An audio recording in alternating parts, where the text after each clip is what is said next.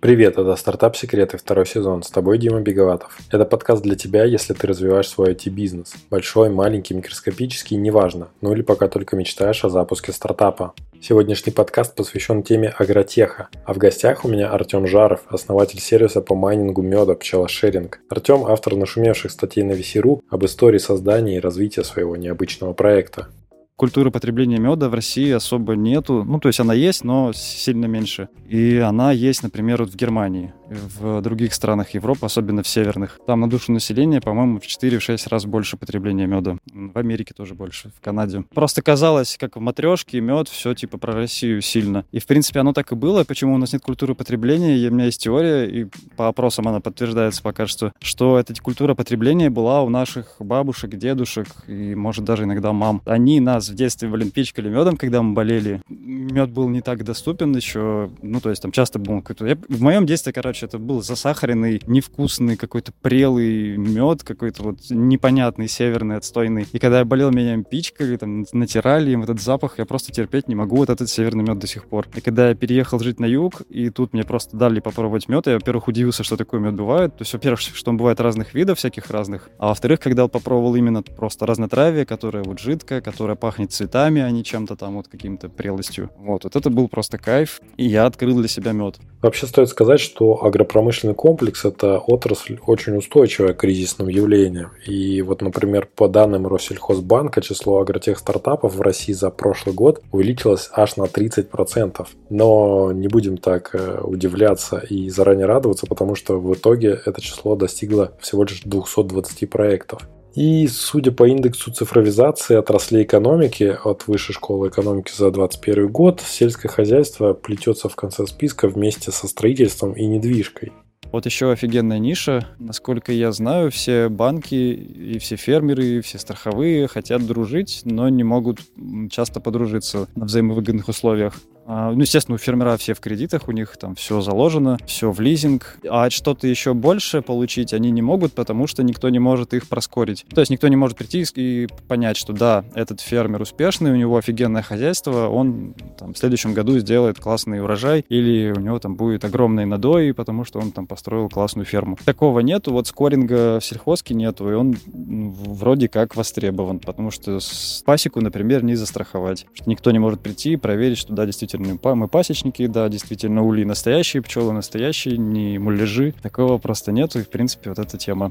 С Артемом мы поговорили о возможностях и сложностях сельхозрынка, о потенциале его развития с точки зрения стартапов, а также о тематической соцсети для аграриев, которой Артем также приложил руку. Да, такие нишевые проекты тоже существуют и развиваются в России. Список всех тем с тайм-кодами ты найдешь в описании к выпуску. Мои контакты будут там же в описании. Мало ли ты захочешь прийти гостем в подкаст или прислать свой проект мне в обзор. Я всегда рад новым знакомствам. Слушай до конца и узнаешь, как развить свой агротех стартап.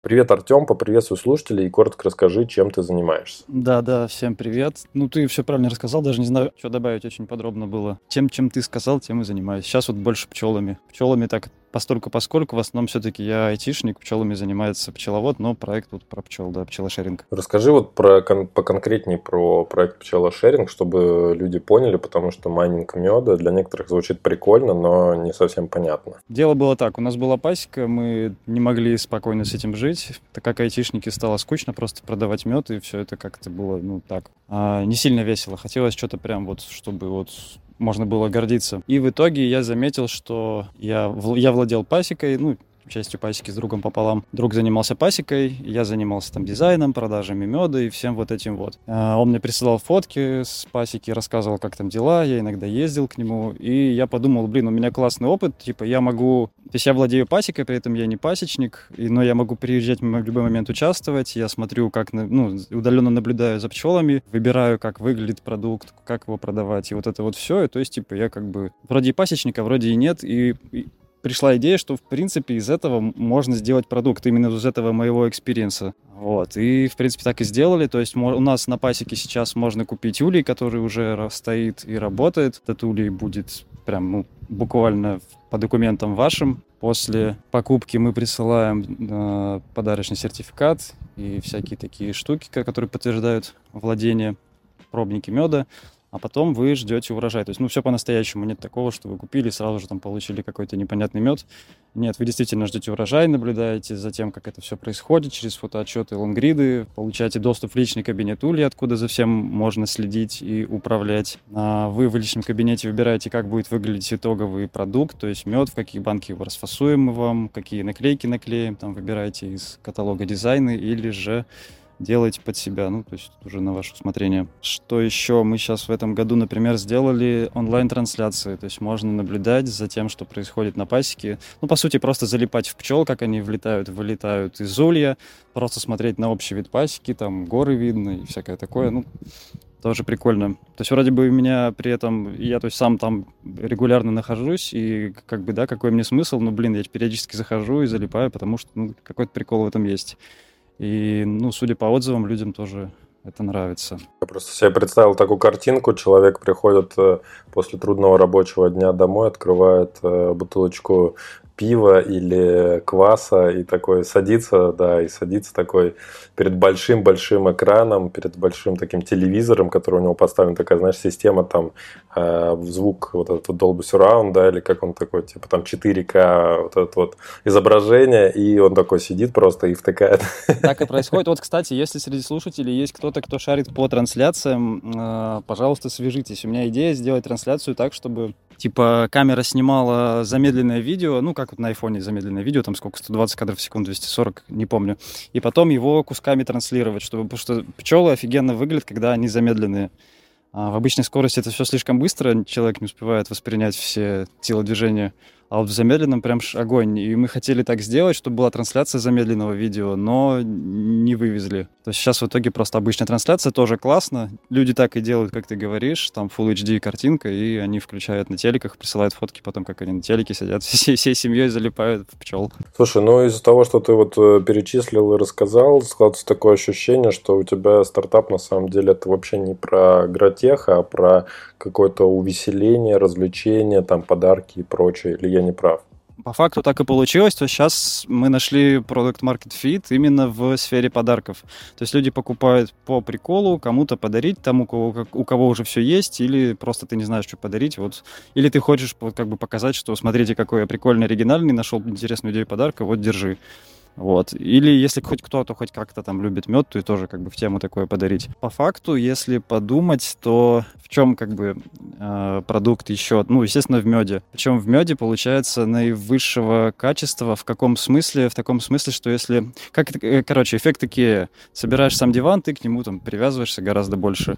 У меня вот один человек эту, э, провел параллель такую между нашим продуктом и вот этим эффектом Икея, и с тех пор я пользуюсь, всем пересказываю.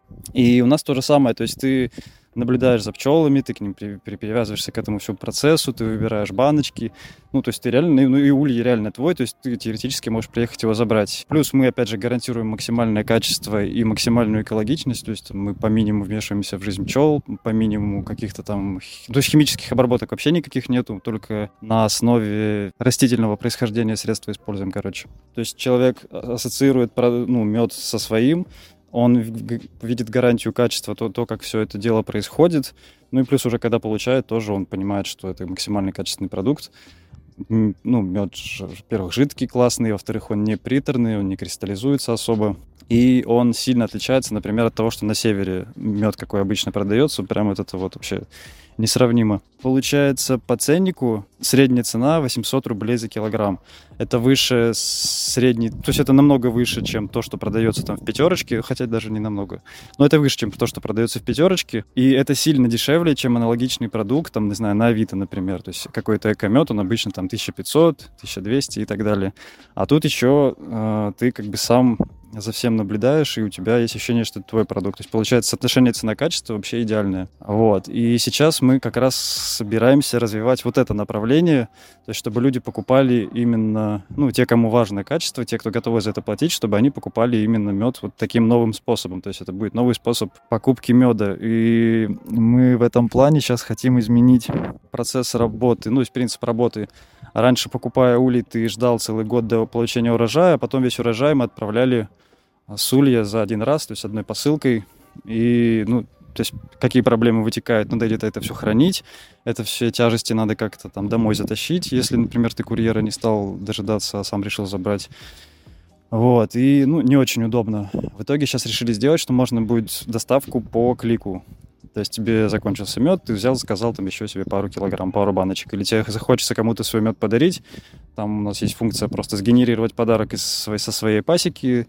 Ты заходишь, выбираешь какую там открыточку положить, какую наклеечку наклеить, например, можно именную какую-то с приколом, там фотку друга, в, поставить лицо друга вместо лица пчелы, и, ну, какие-то такие штуки. То есть по клику можно будет заказать себе нужное количество меда, а не ждать целый год. Но какие тут проблемы с, ну, с тем, чтобы продавать мед как мед, а не как вот подарок? С тем, что у нас медовой культуры, ну, культуры потребления меда в России особо нету. Ну, то есть она есть, но сильно меньше. И она есть, например, вот в Германии, в других странах Европы, особенно в северных. Там на душу населения, по-моему, в 4-6 раз больше потребления меда. В Америке тоже больше, в Канаде. Да ладно. Ну, в Канаде, наверное, сироп, да, кленовый? Ну да. Ну, просто казалось, как в матрешке, мед, все типа про Россию сильно. И, в принципе, оно так и было. Почему у нас нет культуры потребления? И у меня есть теория, и по опросам она подтверждается пока что, что эта культура потребления была у наших бабушек, дедушек и, может, даже иногда мам. Вот, они нас в детстве, блин, пичкали медом, когда мы болели, и мед был не так доступен еще, ну, то есть там часто был какой-то... Я, в моем детстве, короче, это был засахаренный, невкусный, какой-то прелый мед, какой-то вот непонятный, северный, отстойный. И когда я болел, меня пичкали, там, натирали им этот запах, я просто терпеть не могу вот этот северный мед до сих пор. И когда я переехал жить на юг, и тут мне просто дали попробовать мед, я, во-первых, удивился, что такой мед бывает. То есть, во-первых, что он бывает разных видов, всяких разных, а во-вторых, когда попробовал именно просто разнотравие, которое вот жидкое, которое пахнет цветами, а не чем-то там вот каким-то прелостью. Вот, вот это был просто кайф, и, и я открыл для себя мед. И сейчас вот многие покупатели, то есть у нас покупают айтишники, а, предприниматели, какие-то руководящие, ну, ходы каких-то там организаций, и они в основном покупают не ради меда, но когда пробуют мед, они потом продолжают проплачивать, чтобы получать еще теперь мед. А изначально это был просто прикол распространенная история, люди приходят, покупают, ну, я возьму баночку меда, там, себе 2 килограмма, типа, на год, через месяц приходит, уже кончилось. Хей, а знаешь ли ты, что у подкаста «Стартап Секреты» есть сайт, на котором все выпуски разбиты по тегам? Да, ты можешь выбрать интересующие тебя темы и послушать все эпизоды. Например, о привлечении инвестиций или развитии B2B стартапа или о выходе на глобальные рынки. Заходи на startupsecrets.ru и получай еще больше пользы от подкаста. Слушай, вот по твоему описанию складывается такое ощущение, что люди такие жили-жили, ну, раньше, очень-очень давно, э, и такие, ну, фу, там, постоянно вот этим вот э, заниматься каким-то земледелием, каким-то там пчеловодством, животноводством. Э, не хотим это делать, хотим мы жить в городах, хотим строить машины и так далее, и так далее. И тут такие, типа, да ну это все у нас уже надоело нам это все делать эти, в этих городах, в этих шумных там, не знаю, все вокруг кипит, бурлит, мы хотим спокойной жизни и так далее. И такие обратно, такие к этому возвращаются, ко всему, в том числе к пчеловодству. То есть такое, с одной стороны, э, изначально это все казалось каким-то рутинным рутинной работой, скучной, да, неинтересной, которая повторяется каждый день, а теперь оно такое, типа, как бы как развлечение для современного жителя э, мегаполиса, то есть такое вы, как это знаешь, э, э make агротех fun again, вот, э, вот чем вы, получается, занимаетесь, то есть за такой оберткой из какого-то, какой-то радости такой веселья и вообще, в принципе, медитации, может быть, на вот этот вот весь процесс, под этой оберткой скрывается э, реально некоторая там технология по вот этому всему производству качественного продукта. Ну, слушай, ты правильно все сказал, так и есть. Правда, людей, люди не сами захотели в города в основном, их расселяли же все эти совхозы, все вот это вот, нужно было фабрики рабочими обеспечивать, и из деревень людей насильно выдворяли. Но это не суть. А то, что тенденция, то, что, ну, заметь, вот сколько есть у меня, например, знакомых, которые в возрасте, они все с возрастом покупают дома себе за городом, переезжают из, из города туда, как-то там дача, все такое, и, ну, просто люди тянутся к природе, потому что это естественно. Вот, и в этом есть тенденция определенно.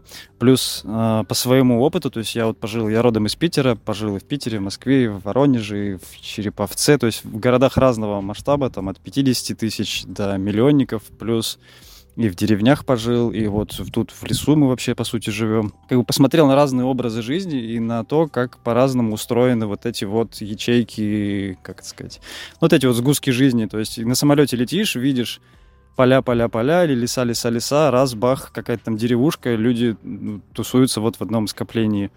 А, и люди, которые там тусуются, они в основном обслуживают. То есть вот есть там тысячи гектар полей, и они эти поля обслуживают, которые вокруг их деревушки.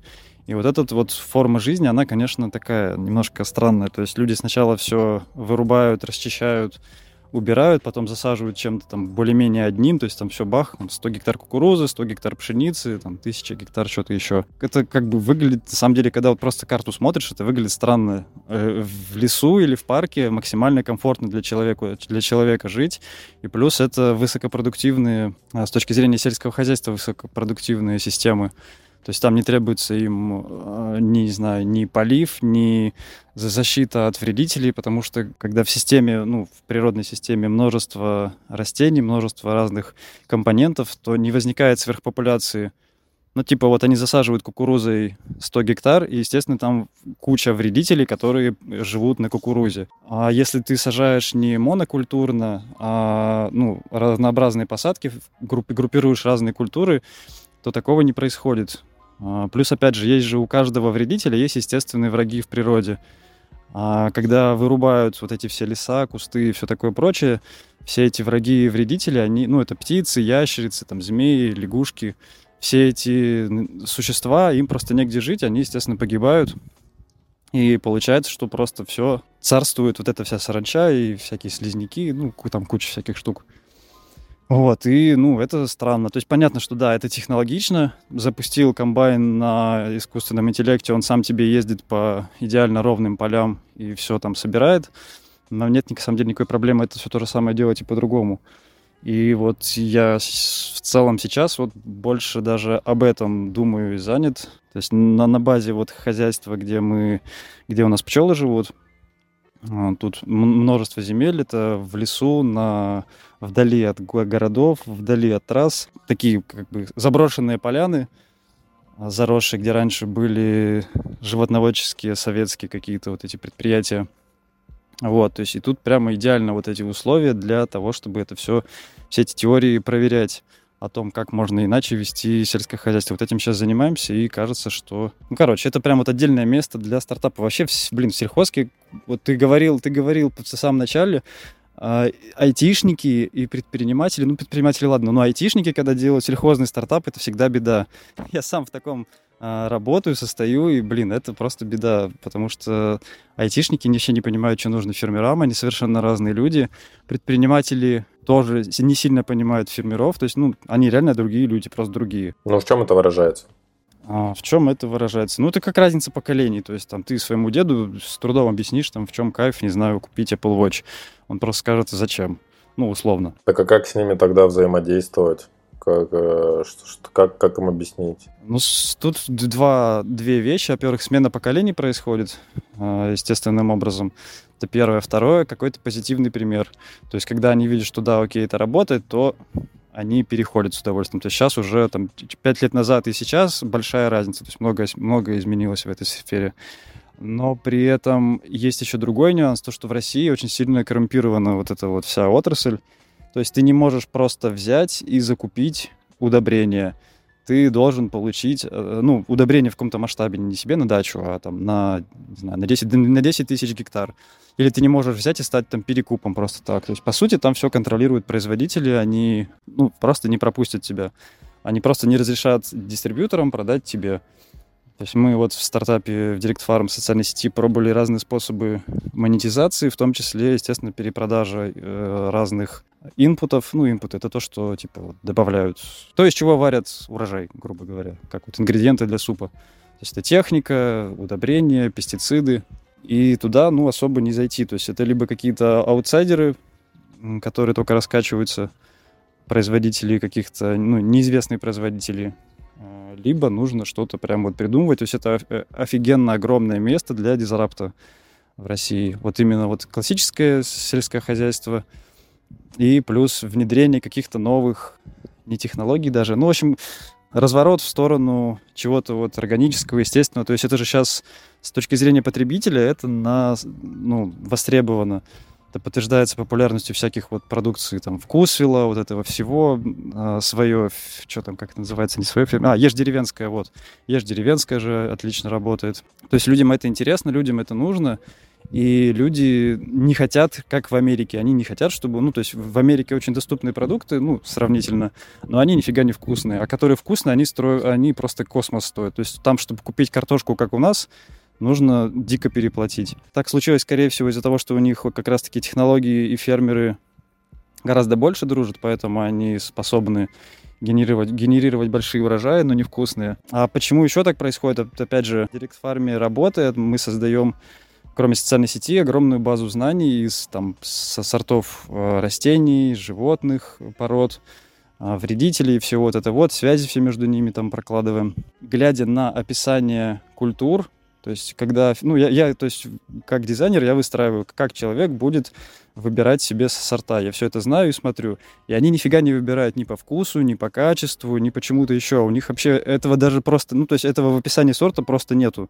Не то, что, типа, это не главное, это отсутствует. Они выбирают по легкости, по товарному виду, по урожайности и так далее. Как бы, и зачем, зачем мне покупать такие продукты? Они это кто? Они это классическое, то есть, ну, это большинство, это, короче, это условный среднестатистический фермер или агроном. Да, в России, ну, во всем мире так. Вот, который не, ну, который не думает там про какую-то органическую продукцию, что-то еще, который просто работает, как все работают, и которого так научили в университете. И, то есть, ну, это нормальная ситуация, они не, как бы не, не, не плохие люди, это ничего не значит плохого про них.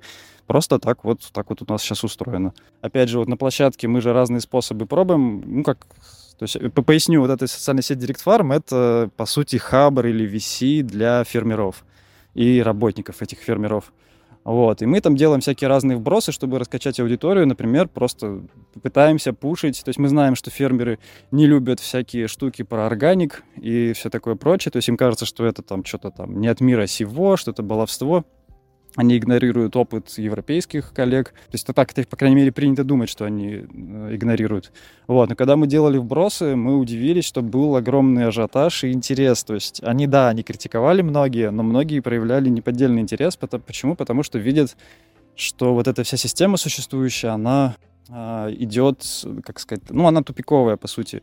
То есть как сельское хозяйство работает, они берут они не учитывают одну главную вещь, то, что Земля, почва, она, по сути, живой организм, ну, в плане, что он состоит там, допустим, ну, условно, упрощенно, он состоит наполовину вот из песочка, из физического вот такого вот, ну, типа, из материи, а наполовину состоит из э, бактерий, которые мы, типа, глазом не распознаем.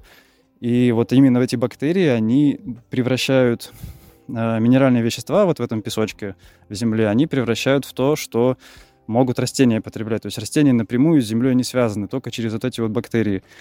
Во множестве случаев это как бы типа не сильно учитывается, это сложнее реализовать, гораздо проще просто бахнуть дофига вот этих минеральных веществ и растения их, э, ну то есть и за счет того, что их в избытке, растениям больше все равно достанется. Но при этом э, страдает сама почва. И они просто бахают, бахают, бахают. Если посмотреть на статистику, то можно увидеть, что потребление вот этих средств защиты растений, всяких удобрений, вот этой всей агрохимии, оно год от года растет. Урожайность, да, тоже растет, пассивные площади растут, э, но при этом все растет. А, не, я хотел, клонил-то к тому, что эта штука тупиковая, потому что год от года приходится больше и больше этого производить, больше и больше этого сыпать, и урожайность падает, и это все видят, и с этим все соглашаются. Плюс все сопрягающиеся проблемы э, с тем, что вот санкции появились, чего-то не стало, вот из-за этого портится климат, ну из-за того, что монокультурные посадки, портится климат. Когда есть лес, у тебя есть реки, потому что леса задерживают влагу в земле. И, опять же, если сравнить карты, там, не знаю, 100 лет назад и карты сейчас, то рек было в разы больше. Особенно не 100 лет назад, а 200. Вот, рек было в разы больше, и то есть, в итоге приходится поливать. Ну, короче, эта система сама себе создает проблемы, сама себе увеличивает косты, а, хотя, по сути, можно э, выстроить систему так, чтобы она, наоборот, сама себя обогащала и год от года становилась лучше. Это на старте гораздо сложнее, требует ресурсов, но, блин, это в перспективе просто вообще шикарно. Просто хочется крикнуть «Остановитесь!» Ну, типа того. Э, получается, что есть все-таки два направления, да, такого, ну, если так э, условно делить, два направления агротеха. Одно, оно такое более направлено на интенсивное, другое на экстенсивное. И мы как раз видим то, что, э, точнее, мы не видим, а вот хочу у тебя узнать, как, как ты видишь ситуацию с точки зрения вот Э, рынка, опять же, таких агротех стартапов, ты наверняка знаком с какими-то другими ребятами, которые занимаются очень активно, э, там и автор э, в разных изданиях, типа там VC.ru, да, и вообще такой активный позитивный товарищ, то ты наверняка знаешь, как у других дела обстоят и кто вообще что делает, то есть кого больше все-таки, в чью сторону перевес. Ну, 90%, э, ну, это не, это не агротех, это просто агро. В агро 90% это какие 90? Короче, считаю, что 100% это просто вот обычное сельское хозяйство. Есть энтузиасты, экспериментаторы, которые пытаются что-то среднее делать или которые жестко пытаются делать. А, кстати, вот да, то, то что вот есть обычное сельское хозяйство и, и то, что необычное сельское хозяйство, это называется либо экстенсивные методы хозяйствования, а конкретно про вот систему, которая мне нравится, это называется пермакультура. Это вот выстраивание системы, которая сама в себе работает и генерирует, как сказать, есть сама себя обогащает, грубо говоря. Это система с множеством элементов, там и животные задействованы, и разные растения, и все вот это вот, и, и ландшафт там нужен особенный, ну, то есть там просто на равнине это не будет работать, просто равнина это не продуктивная среда, там и ветра лишние, и, короче, это штука, которая учитывает максимум всего, это прям вот для меня это, как дизайнер, это просто вот кайф, это вершина дизайна, где ты проектируешь просто вот, вот планету, и то, как там что-то живет, и как там человек может жить, ну, это прям вот, не знаю, что есть интереснее. И этого очень мало. Это просто какое-то там зарождающееся, хотя это появилось там уже... То есть, точнее, не то, что появилось, это всегда было просто вот если пойти в лес или пойти еще куда-то, это именно так там и работает. А в жизни людей, где это есть... Ну вот самый... В России, например, офигенный пример пермакультуры — это а, дачные кооперативы. То есть, если прийти на дачный кооператив, там у всех все по-разному посажено. Там на гектар куча разных растений, куча всего разного, все все по-разному делают. Там разные, как это, микроклиматы из этого всего. Вот это прям пример пермакультуры. На Западе этого чуть-чуть побольше. То есть там уже, там это датируется, там это распространено ввиду всяких разных ограничений, там оттуда все это зародилось, и, ну, короче, там это как-то, как будто бы этого больше. А агротех, если говорить про агротех, ну, вот именно то, что вот интересно, наверное, слушателям, которые думают, а не запустить ли мне стартап с дронами или с обсчетом посевов каких-нибудь. А, ну, тут они могут просто делать и под то, и под то, и, и там, и там эти технологии нужны. То есть и там, и там нужны трактора, которые будут ехать, не знаю, что-нибудь там пахать, сеять. Просто вопрос, ну, в какой системе они это делают. А, вот. То есть, например, государство сейчас датирует, ну, российское государство, сейчас датирует дроны. А, по-моему, уже полгода или что-то типа того. Раньше что-то другое было. Какие-то системы там эти... Расчет всяких удобрений. Ну, тут целая куча всего. Просто вопрос, куда это при- применять. То есть э, все-таки от э, государства есть какие-то льготы на это направление и вообще что-то там происходит, да? С точки зрения государства, то есть они что-то там выделяют. Ты сам вообще какие-то гранты, не знаю, получал или какие-то льготы получал за вот то, что, то, чем ты занимаешься? Нет, к сожалению, в Краснодарском крае, где мы находимся, пчеловодство считается не... Ну, то есть государство не заинтересовано в пчеловодстве в Краснодарском крае. Здесь, типа, хороший климат, хорошая, ну, условно, хорошая земля, и поэтому, ну, близко порт еще к тому же, и поэтому они нацелены на то, чтобы тут было либо животноводство, либо, ну, то есть, типа, крупный рогатый скот, молоко, вот это вот все. А, то есть конкретная категория. Понятно. Да, да, да, угу. да, да. То есть пчеловодство, они гаранты, ну, как-то вроде кто-то получает, но я не получал. Я тут пока еще собирал информацию для нашего подкаста.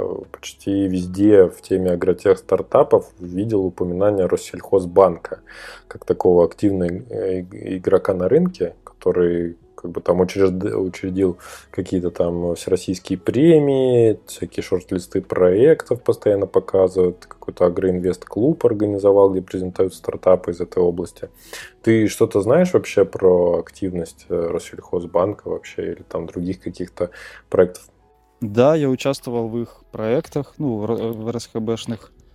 А, честно говоря, не могу сказать, есть ли какие-то там прямо результаты, ну, просто не, не знаком, не знаю. Ну, то есть кто-то реально получал какие-то деньги от самого банка, или они что-то прямо так кого-то организовывали, кем-то, с кем- кого-то с кем-то сводили.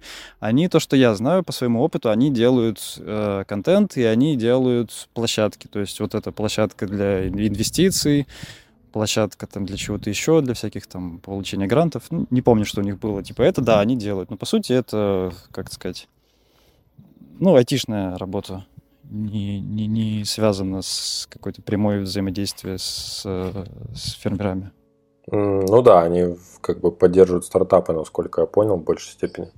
Ну, у всех, у всех банков, вот еще, кстати, на заметку, просто в комментариях к анонсу подкаста видел вопросы, по поводу того, типа, куда можно залететь, какие могут быть, типа, ниши. Вот еще офигенная ниша. Насколько я знаю, все банки и все фермеры, и все страховые хотят дружить, но не могут часто подружиться на взаимовыгодных условиях. То есть, как бы, а, ну, естественно, у фермера все в кредитах, у них там все заложено, а, все в лизинг, а, и, а что-то еще больше получить они не могут, потому что никто не может их проскорить. Ну, то есть никто не может прийти и понять, что да, этот фермер успешный, у него офигенное хозяйство, он там, в следующем году сделает классный урожай, или у него там будет огромный надой, потому что он там построил классную ферму такого нету, вот скоринга в сельхозке нету, и он ну, вроде как востребован, потому что то есть, по пасеку, например, не застраховать, что никто не может прийти и проверить, что да, действительно мы пасечники, да, действительно ули настоящие, пчелы настоящие, не муляжи. Вот, такого просто нету, и, в принципе, вот эта тема. А, ну, при этом у всех банков, у них есть, э, ну, у всех вообще банков, у них есть какие-то сельскохозяйственные штуки, и у Сбера есть, и у ВТБ есть. Альфа пытается туда заскочить. Не помню, прям что сейчас что-то у них есть или нет. Ну, то есть вот опять же в рамках Директ Фарма мы со всеми с ними какие-то коллаборации делали. То есть они все очень заинтересованы. А какие-то вот акселераторы или программы, вот я знаю тоже, что как раз тот же самый Россельхозбанк вроде как э, делал несколько программ со Сколково вот для таких стартапов в виде акселерации. Ну, это больше айтишная штука. Ну, то есть, типа, посчитать, куда поедет трактор, посчитать, что опрыскает, опрыскает дрон или сам дрон сделать. Это все классно, и, наверное, и, ну, естественно, там из 100 проектов потом два выживет, и они, они будут использоваться. То есть, ну, нормальный, естественный отбор.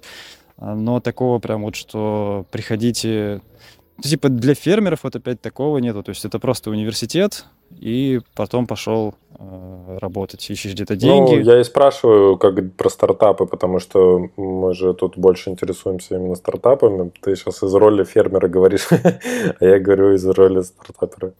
Ну, стартап, а смотри, что, что будет стартапом в сельском хозяйстве? По-моему, стартап в сельском хозяйстве — это вот как раз моя тема с пермакультурой. То есть, типа, никто так не делает, и ты хочешь делать, ты видишь в этом дополнительные ценности. То есть тут я, наверное, ничего не дораскрыл. Еще дополнительная ценность вот во всей этой пермакультурной теме, то, что э, создавая такую систему, ты там не только будешь меньше работать и получать другой качественный урожай, а ты там еще будешь комфортно жить. Ну, то есть не ты конкретно, типа, а вот просто если сделать там 100 гектар вот такого хозяйства, то это будет 100 гектар комфортного для жизни человека места, мест. То есть там будет классно построить дом, там будет классно жить и гулять по этому цветущему саду с водоемами и со всем таким. То есть это вот, по сути, это организация продуктивного парка. И как бы если посмотреть на то, какие а, ну, то есть берем самый дешевый вариант покупки а, места в, как это, не ЖК, а как это вот, когда дома частные. Коттедж, какой-то дом, дача. Да, да, да, коттеджный поселок, да, да, да. Вот дешевый коттеджный поселок это просто, блин, пустырь, где ты покупаешь себе ячейку земли и там строишься. А элитные э, же эти поселки это там, где есть всякие парки, пруды, какие-то территории, где погулять, леса. То есть, по сути, это и есть вот то, то о чем я говорю. А если еще это сделать продуктивным, что ты можешь там гулять с ребенком, кушать яблоки и всякое такое, то ну, это еще качественно прикольнее, плюс оно еще часть системы, которая обеспечивает, ну, продукты производит. Вот, то есть, по сути, это, это и есть стартап. Ну, видишь, ты уже сейчас э, куда-то в сторону недвижки, мне кажется. Это так оно же все, ну, типа, оно же все, по сути, связано. То есть, человек, вот образ жизни человека, как человек чем живет, он живет вот едой, то, как он проводит время, и, своим там, здоровьем, ментальным и физическим. Вот. Это я тебе в плане того, куда лучше, наверное, направиться с этой идеей, ну, и попытаться, может быть, в такие акселераторы пойти, если акселераторы, которые, э, скажем так, э, и вообще программы, которые сейчас существуют э, в России, они больше направлены уже на текущую существующую модель, которую нужно обслуживать, да, тем, как ты говоришь, какими-то айтишными цифровыми решениями. А у тебя такая, типа, вещь, которая немного выше, выше этой всей истории, и нужно попробовать это как-то э, увязать, с, может быть, с другим направлением. То есть, вот как ты говоришь, что это с жильем как-то связано, да, там с какой-то недвижимостью. То есть, это может быть в этом направлении, там, где интересуются новыми форматами жилья, например. Вот, вот в таком виде. То есть, мне кажется, туда можно посмотреть. Тут еще, ну, то есть как бы в чем сложность вот этого всего, о чем я говорю. То есть у меня есть какая-то идеальная картинка, как это могло бы быть.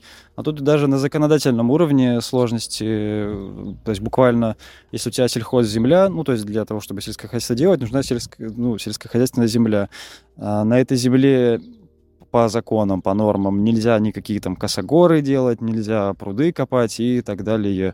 То есть, по сути, это ну, ну, какой-то, я не знаю, это какой-то супер дизрапт. То есть нужно и чтобы законы поменялись в эту сторону, либо как-то их аккуратно обойти, и чтобы потом там можно было... Ну, кстати, сейчас законы, кстати, поменялись в, в эту сторону, что сейчас хотя бы можно людям, э, фермерам, кто работает на земле, им можно поставить себе на своей земле дом и там жить. Это, это прямо супер нововведение. Ну, тебе просто лобби нужно в Госдуме, видимо, ну, все. Самая малость, в общем-то, все очень-очень просто. О, ты уже тут, прямо на экваторе сегодняшнего выпуска? Ну, значит, беседа тебе понравилась, и подкаст тут точно можно поставить высокую оценку на Apple Podcast, сразу после подписки, конечно. Спасибо, благодарю от всей души и до встречи в конце. Давай вот э, вернемся к твоему текущему сейчас бизнесу, которым ты занимаешься. Все-таки хотелось бы услышать, э, сколько вообще вы зарабатываете в месяц и в год на нем. Ну, слушай, мы сейчас нисколько не зарабатываем, мы сейчас только тратим. Ну, выручка. Я про выручку не понятно, что там прибыль может быть какая-то отрицательная, которую вы там реинвестируете всю эту выручку. Ну, по выручке сколько? Я на VC, например, писал, что вот там я разместил первый пост на VC, и с этого там получилось продаж типа на, я забыл, сколько писал, ну что-то типа полтора миллиона. А, вот, ну, с одного поста. А, и, ну, как-то так, вот потихонечку, полигонечку.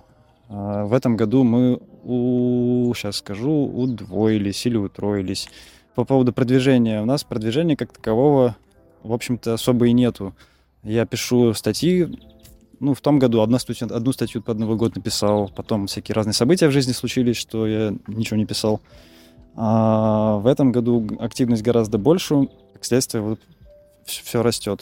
То есть у нас вот два направления контент-маркетинг, а у нас направление — это партнеры, у нас есть партнерская программа, залетают, от, от, отлично отрабатывают блогеры. У кого есть какая-то аудитория, кто на своем примере показывает, ребята, вот я купил, я подарил, вот так вот это выглядит, ну, то есть раскрывают всю ценность люди сразу же, ну не сразу же, но люди покупают. И это радует. То есть, что не нужно самим продавать. И есть глобальная проблема, вот о чем я тоже говорил, что а, у нас продукт market, product market fit сейчас в сфере подарков, но в целом, как бы, да, по сути, мы продаем мед. Ну, если так смотреть отстраненно. Как бы пытаясь продавать улей, Яндекс, ну, Яндекс Директ не настроить. То есть приходит пчеловоды, естественно, когда ты говоришь купить улей. Вот, мы там пытались таргетироваться на всякие штуки типа Мазабрик и что-то еще такого, ну, то есть тоже какие-то непонятные вещи, или ты что-то покупаешь, а оно неопределенной формы, и ты потом из этого что-то сам выстраиваешь. Оттуда чуть-чуть что-то там покапал, ну, короче, Директ пока не работает, это надо перепрофилироваться в плане, ну, тупо продавать мед, но новым способом, то есть вот, сейчас вот над этим работаем. Ну, получается, продажи вот два источника. Это контент-маркетинг и, а, ну, всякие подкасты и партнеры, блогеры.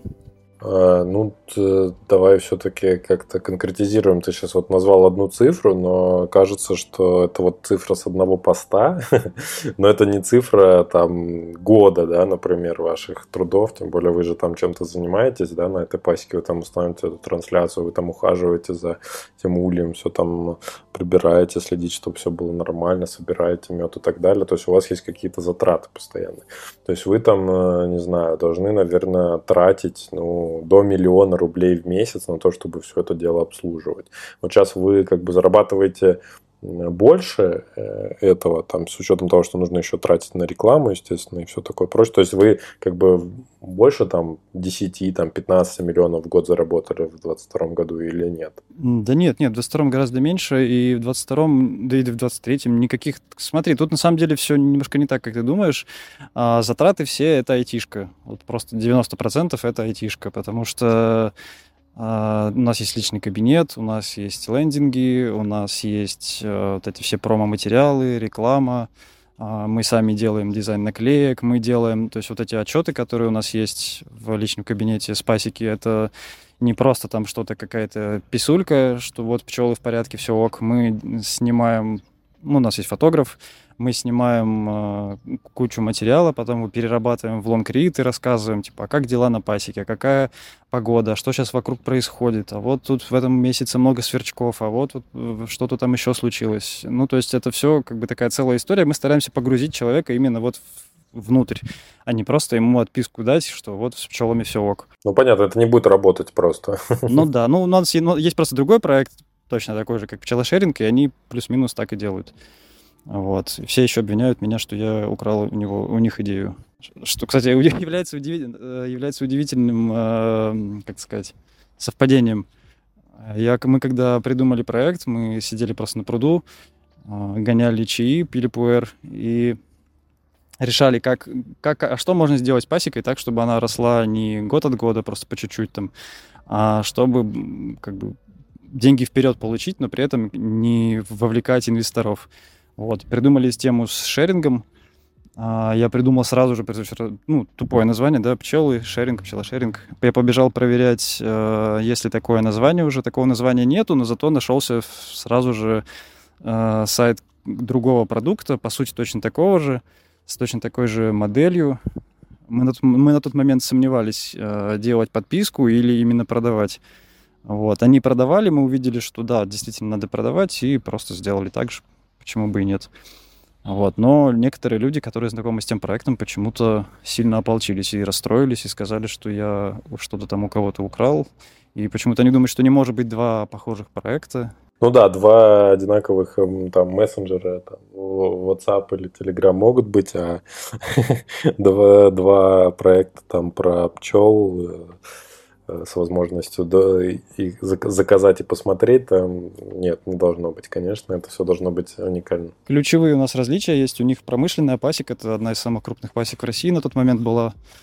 Ну, на момент запуска нашего проекта у них там было что-то типа 6 тысяч ульев или прям, не, не помню. Ну, то есть это прям промышленники-промышленники со всеми вытекающими. Ну, у них тоже наверняка классный мед, классный продукт. Кстати, вот в этом году попробую, я купил у них улей вот. А, но это другое. У нас совсем все иначе. У нас прям маленькая домашняя пасека. Сейчас у нас чуть больше 100 ульев, плюс еще есть ульи у пасек партнеров. Мы сейчас... Кстати, да, вот еще одна штука, что мы делаем. Мы сейчас делаем потихонечку что-то типа маркетплейса. То есть то же самое, как наш продукт, как наш проект, только еще мы пускаем других, таких же, как мы.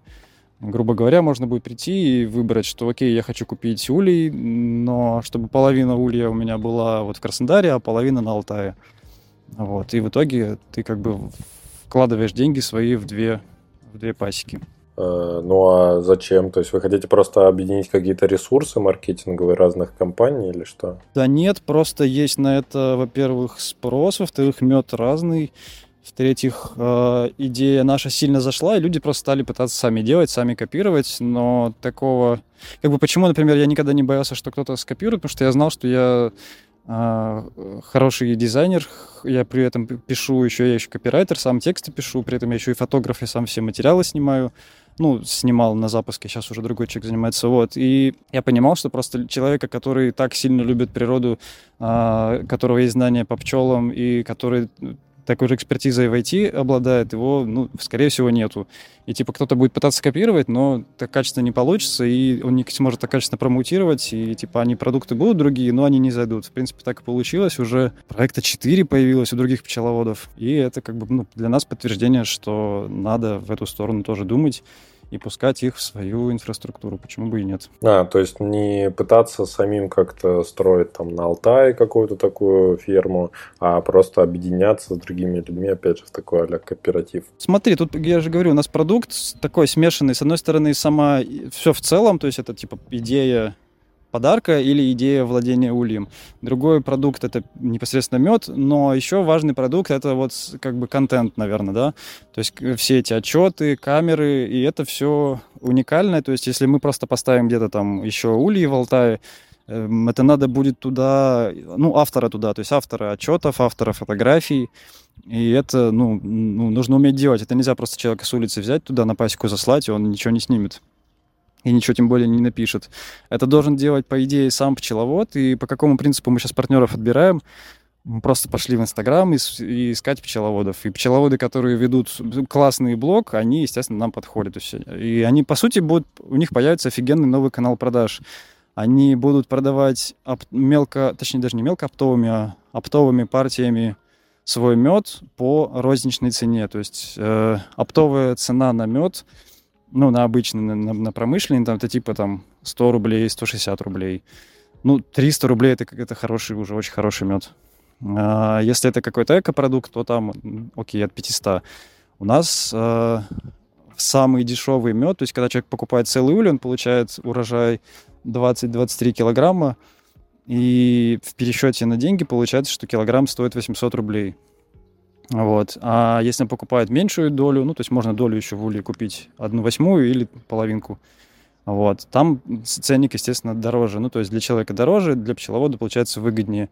Вот. И то есть он, получается, продает оптовые партии меда по розничной цене. Он не затраты не несет никакие на маркетинг, он не затраты не несет на фасовку, ни на что. Ну, то есть он просто занимается своим делом, постит в свой блог на пчелошеринге отчеты, какие-то материалы, и, ну, короче, все, по идее, должны быть довольны. Мне вот очень нравится, как это все выстраивается. То есть это франшиза, получается, правильно я понимаю? Можно с этим сравнить. Франшизный бизнес, когда э, есть партнеры, которых вы там, не знаю, обучаете, рассказываете, как, что нужно делать. Если они уже активные, какие-то классные, там, раскачанные, там, пчелоблогеры, то вы, соответственно, им рассказываете, как и что это делать, как это все организовать. Соответственно, у них нет э, этих вопросов не возникает, как и что делать, э, там, и с технической точки зрения, то есть тоже так вот присоединяете их к своему, опять же, этому маркетплейсу, и получается некая такая франшиза, которая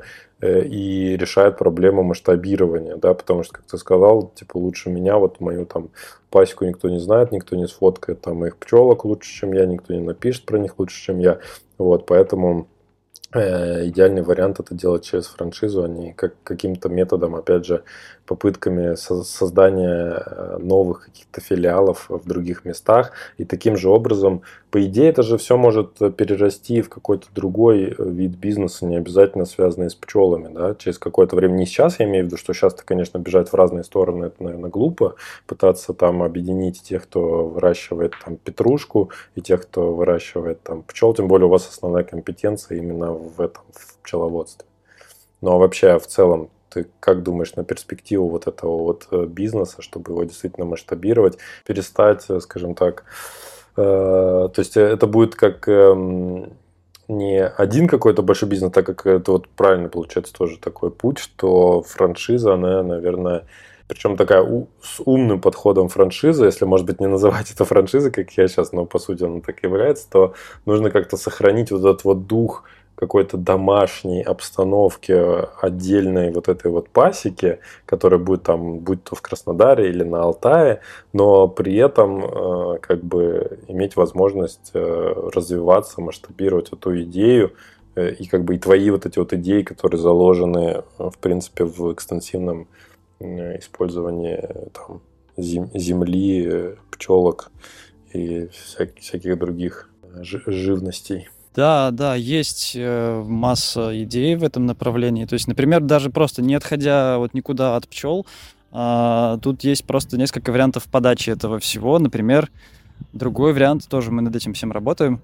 А, ну, как работаем? Работаем, блин, не хватает рук. Кстати, да, вот, ребята, если кто-то хочет поучаствовать э, трудом, деньгами, welcome прямо не хватает рук, все вроде бы, да, хотят, но в итоге ни, во что это особо не выливается. Так вот, а, например, можно это подать как инвестиции. То есть ты покупаешь, то есть ну, нет никакой вот этой истории с подарками, нет никакой истории, ну, то есть никак, меньше дополнительных ценностей и больше прагматизма. Покупаешь улей, получаешь урожай, либо ты его перепродаешь сам, либо перепродаем мы, либо ты просто закидываешь деньги, покупаешь улей, мы эти ульи перепродаем. То есть, ну, какие-то такие истории.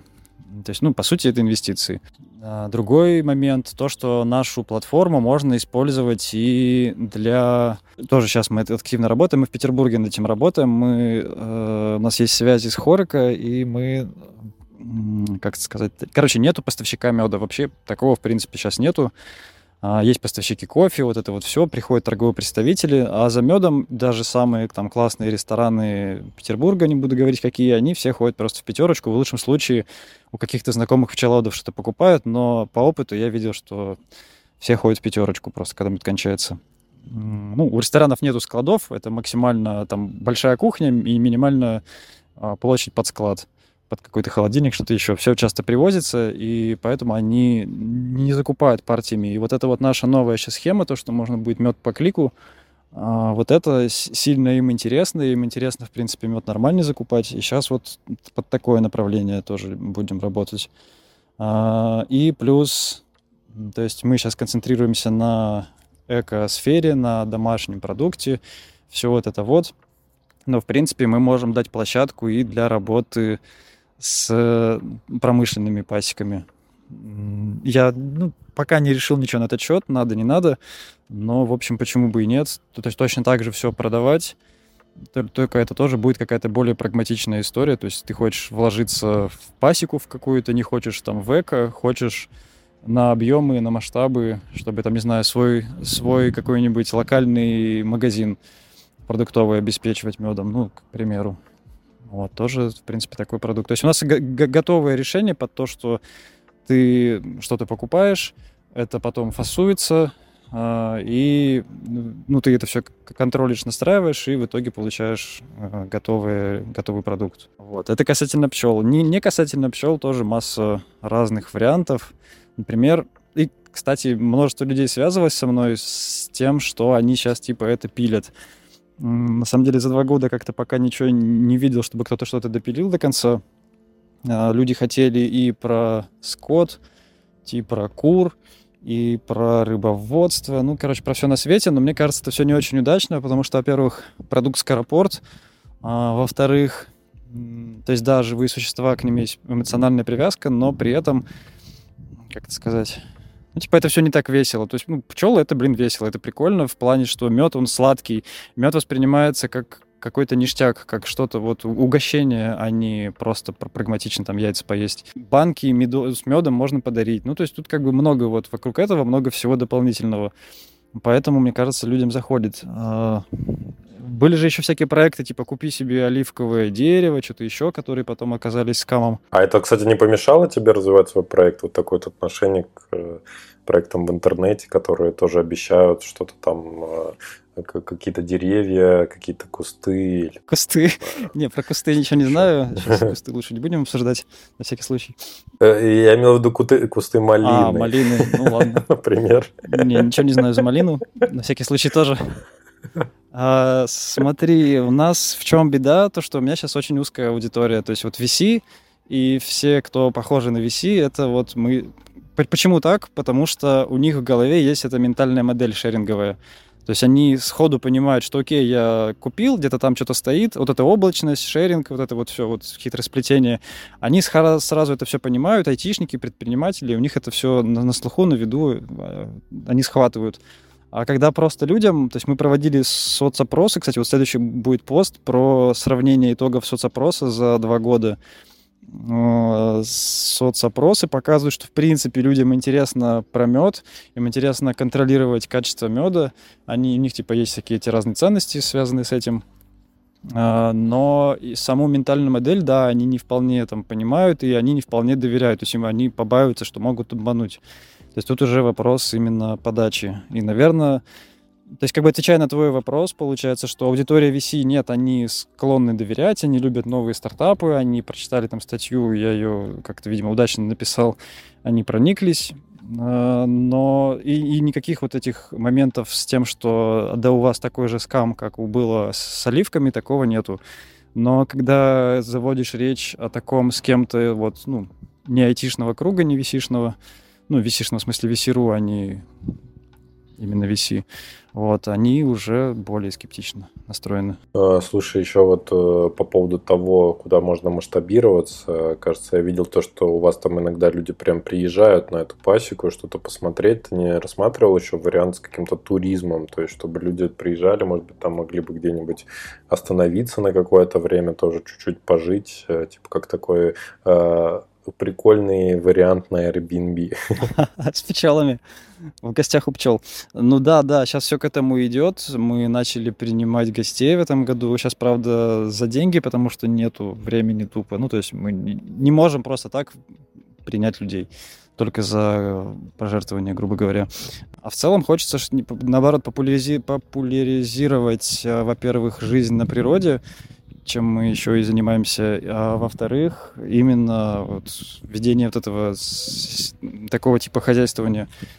А, и как раз поэтому вот сейчас выстраиваем а, вот эту всю систему там у себя, планируем а, как какое-то придумать жилье, ну, то есть, чтобы это был не просто палаточный лагерь, как сейчас, а чтобы это было прям какие-то, там, не знаю, контейнеры или еще какие-то домики придумать.